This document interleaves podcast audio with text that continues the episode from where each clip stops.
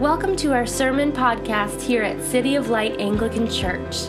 We are a new church in Aurora, Illinois, finding a new day in Jesus. We want to see the light of Jesus rise and shine in our hearts, in our homes, and in our neighborhoods. Thanks for joining us for today's message.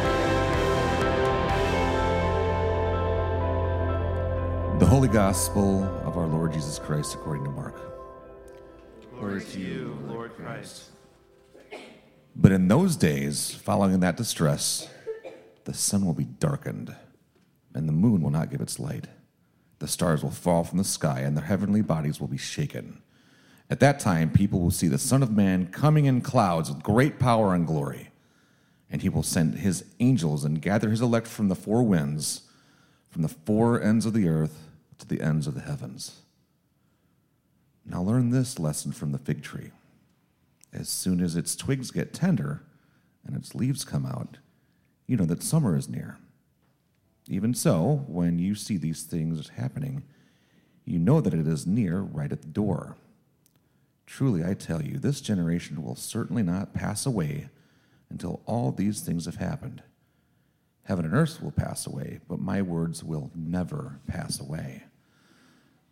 But about that day or hour, no one knows, not even the angels in heaven nor the Son, but only the Father.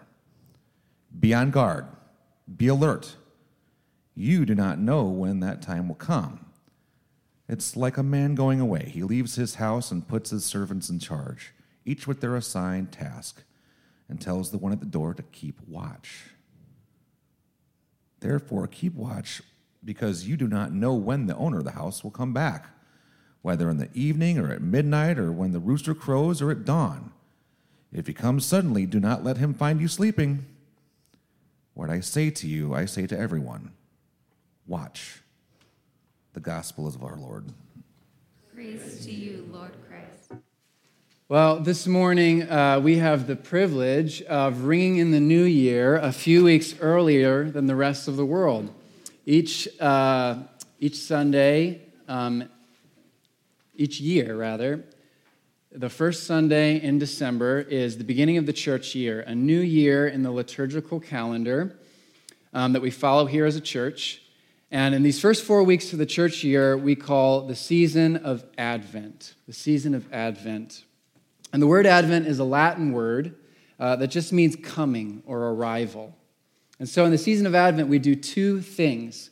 We take these first four weeks in December before Christmas to prepare our hearts to celebrate the first advent, the first coming of Jesus as a baby some 2,000 years ago in the town of Bethlehem.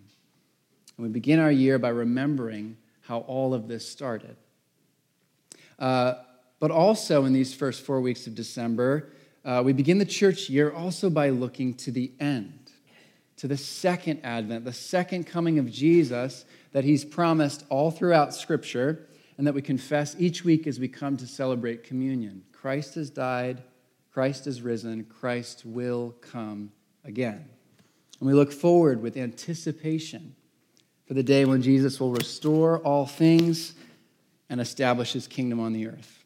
And so that's why this morning, on the first Sunday of Advent, we heard Randy read that kind of crazy passage from the Gospel of Mark. Because in the season of Advent, we are lifting our gaze and looking forward to the day when Jesus has promised he will come again just as he did before. And so this morning, I just want to do just that. I want to ring in the new year by starting at the end, by taking a, a closer look at that passage from the Gospel of Mark and by asking what it might have to teach us in this Advent season. So if you could open your Bibles with me to Mark 13. 24 through 37. Mark 14, 24 through 37. That's also in your bulletins. Uh, we got a lot of ground to cover in this passage, uh, but if you hang in with me, I think the Lord has something in it for us. Uh, so, this passage begins in the middle of a much longer discourse, a longer teaching of Jesus to his disciples that begins back in uh, chapter 13, verse 1. And it's sometimes called the Olivet Discourse, or um, my personal favorite name for it is the Little Apocalypse.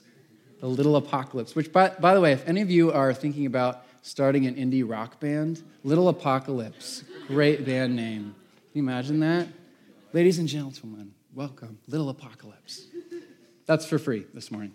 Um, anyway, this teaching from Jesus is actually called the Little Apocalypse because in it, Jesus uses this poetic language from the apocalyptic prophets of Isaiah and Daniel before him, and then of the book of Revelation after him some years later, uh, to unveil or to reveal in a kind of symbolic, poetic way what the coming of his kingdom will be like.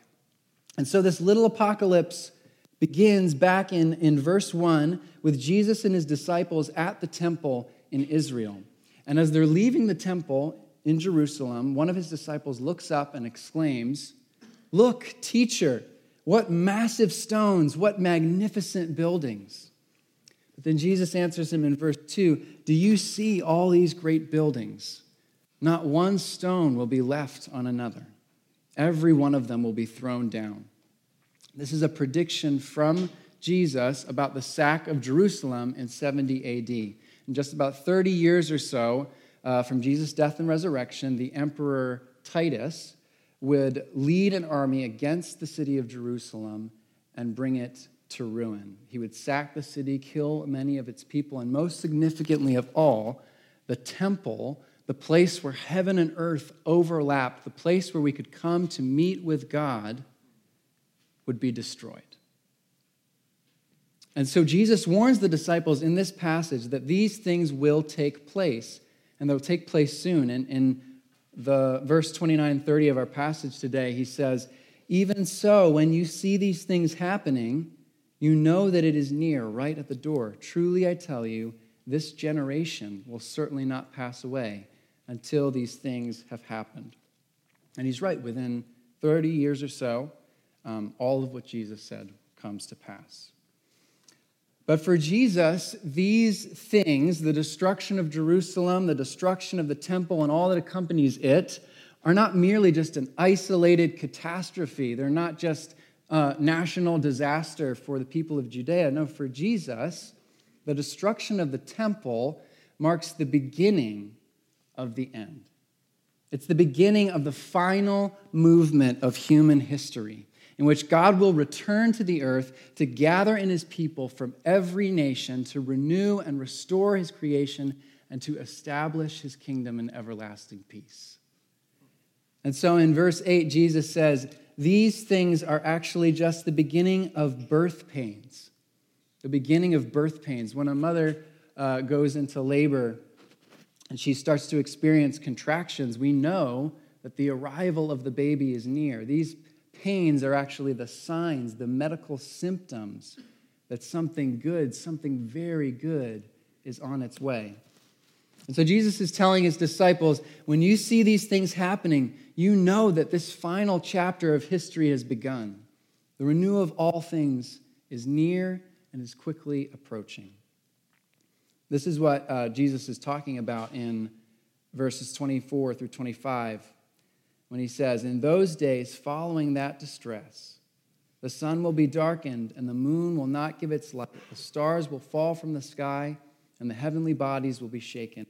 Now, when we uh, hear these images, we can be tempted to think of them like some kind of apocalyptic weather forecast, right? Cloudy with a chance of falling stars. Sunrise at 6 a.m., the moon will go black at noon. Bring an umbrella. Uh, but these images are not a weather forecast, they're poetic, deeply symbolic images lifted directly from the Old Testament prophets like Isaiah and Joel, who talk about a day when God will return to the world that He's made to cleanse it of all injustice and oppression, to set all that has gone wrong right, to wipe every tear from every eye, and finally to make all things new. And so when Jesus uses these images in our passage today, he's talking about a day when God will come to reclaim the world that he's made from everything that holds it in captivity. A day when he will come and, like a midwife in those final moments of a mother's labor, he will give birth to a new and restored creation. Uh, but for Jesus, the focal point, the main event of that day, actually comes in verse 26. He says, At that time, people will see the Son of Man coming in the clouds with great power and glory. And he will gather his elect from the four winds and from the ends of the earth to the ends of the heavens. And once again, it, can be so easy to miss what Jesus is doing here.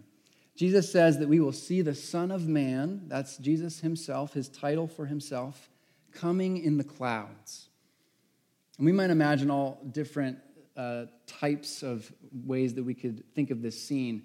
Uh, we might picture Michelangelo's Sistine Chapel with a burly Arnold Schwarzenegger Jesus colliding down on a puffy cloud to deal out punishments. We might have images of those old Left Behind books or movies with this kind of white robe Jesus on a cloud spaceship rapturing up souls. But, but the image that Jesus is using here is actually a much older, richer image. Can be easy to get lost in translation, uh, but, but perhaps a better translation of in the clouds is that it's saying Jesus is coming back and bringing with him the great cloud, power, and glory. Bringing with him the great cloud of power and glory.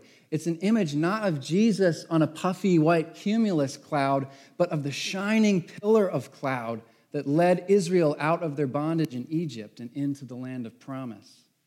It's an image of the thick clouds of glory that descended on the tabernacle in the wilderness and filled the first temple in Jerusalem when God's presence came to dwell among them. It's an image of the clouds of glory that surrounded Jesus on the Mount of Transfiguration when he was revealed to be the beloved Son of God, come to bear away the sins of the world. The clouds that Jesus brings with him at his return are the clouds of God's very presence. They're the image of a God who's unequivocally with us, of a God who's with us to liberate us from bondage, a God who's with us to dwell with us and cleanse us, a God who's with us to pour out his love and favor on us. This is what Jesus brings with him when he returns the very presence of the God who, from the first pages of the Bible, has longed for nothing more than to love us and to walk with us in the cool of the day.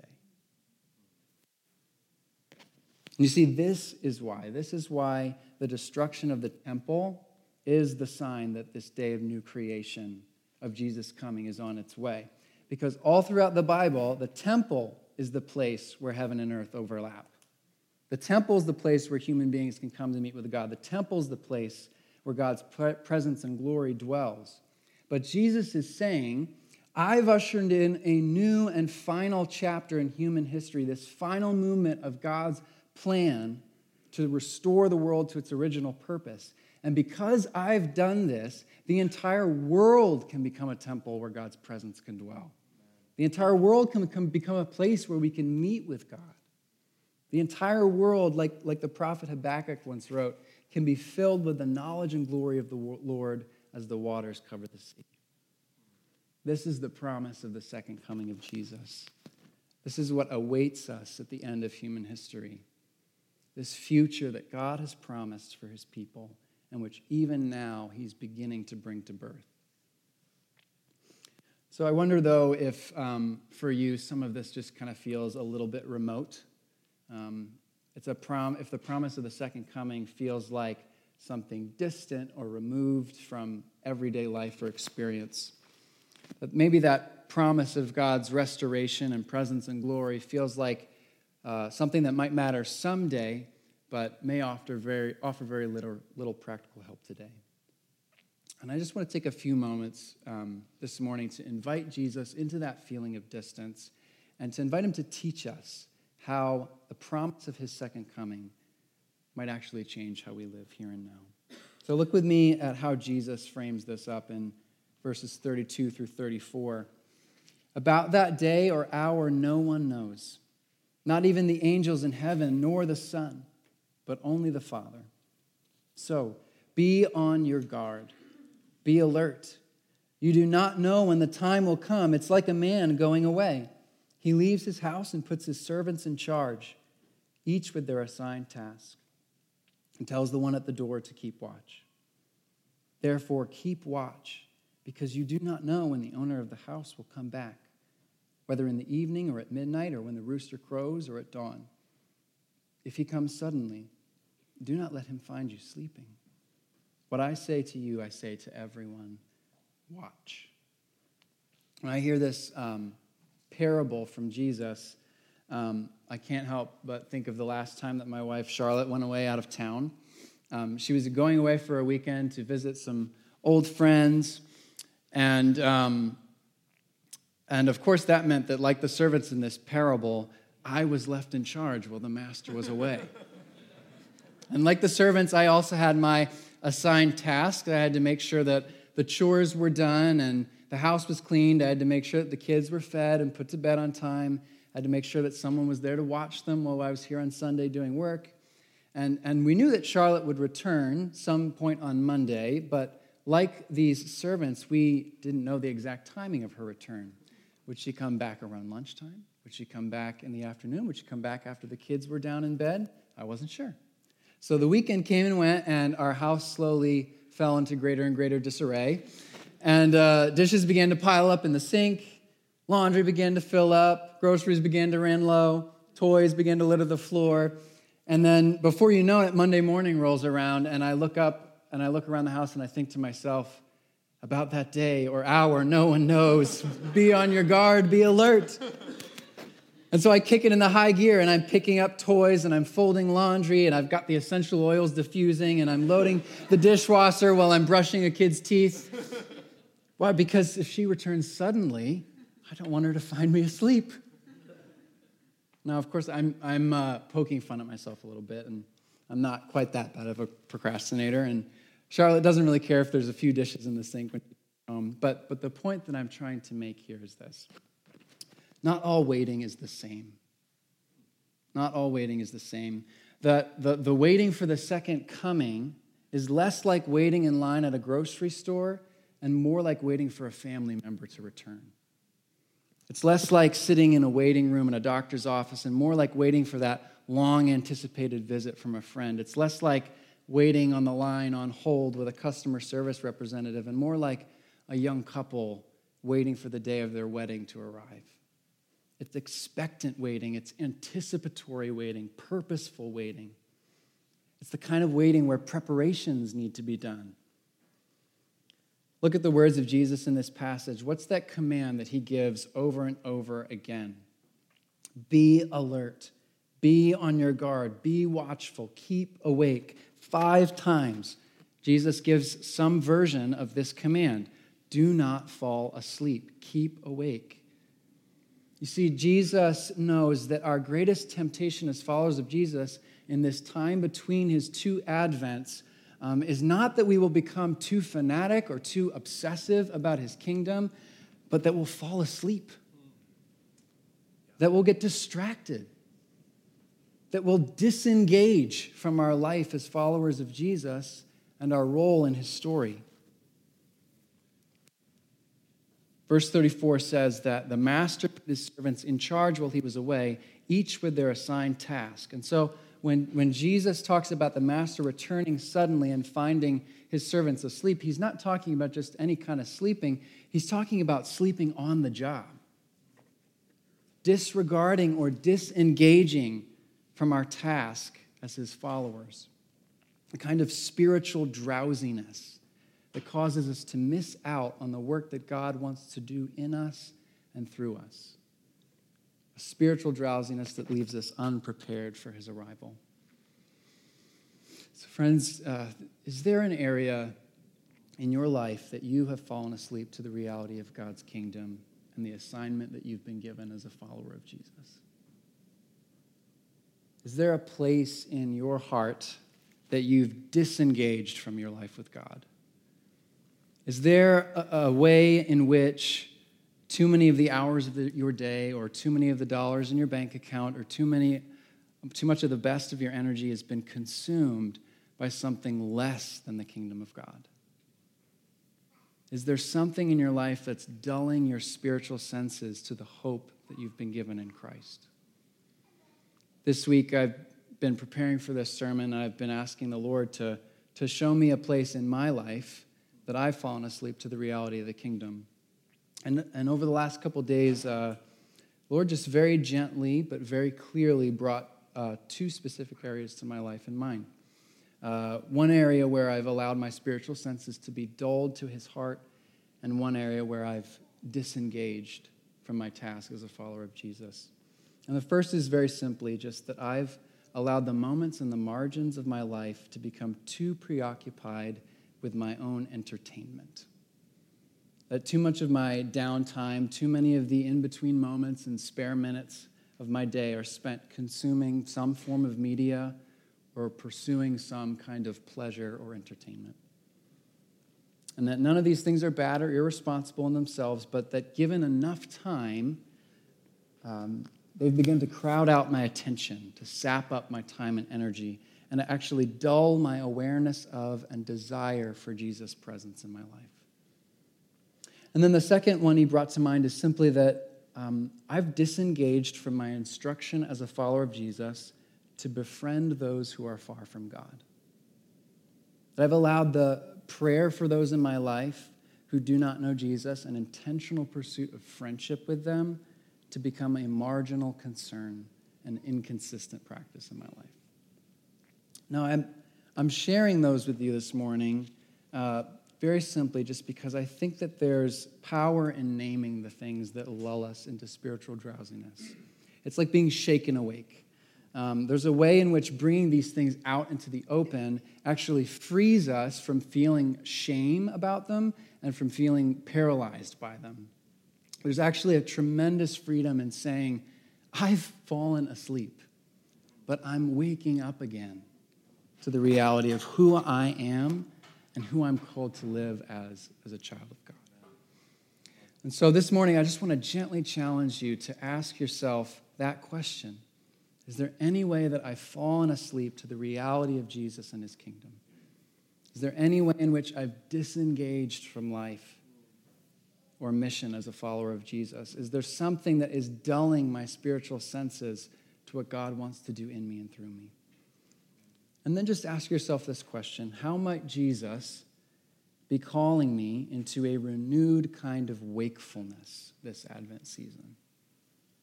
Is there a way that I can rouse my spiritual senses to become alert and aware of the presence of God in my life? We saw earlier in this passage that um, the destruction of the temple was actually a sign that the presence of God was being released into all the world, that God was making himself accessible to us anywhere and anytime.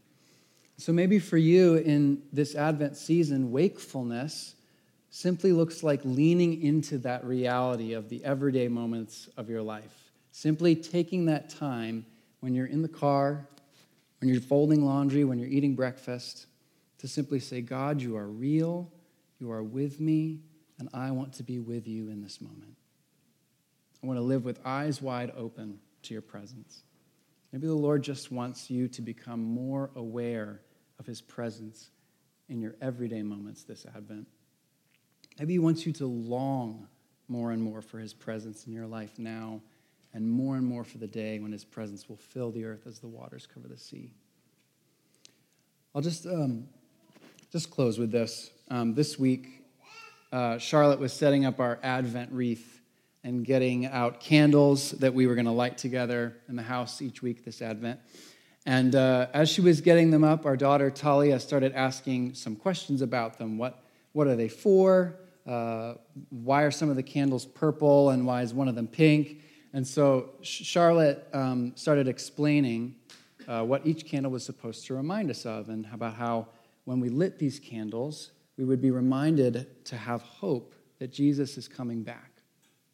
And so Talia paused for a second and asked, What does hope feel like? That's a good question, right? And so then Charlotte paused and thought for a moment, and as she so often does, she said this simple, memorable line uh, Hope feels like waiting for a friend. Hope feels like waiting for a friend.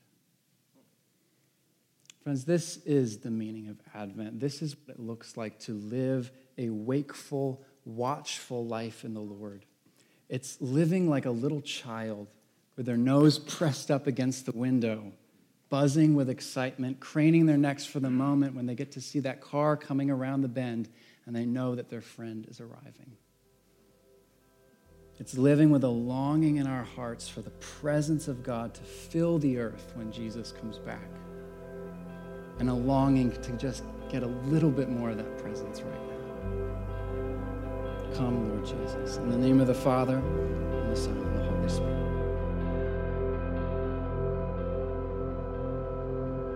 Thanks for listening to this podcast from City of Light Anglican Church. We'd love to hear from you. You can find us online at cityoflightanglican.org. And now, may the light of Jesus scatter the darkness from before your path.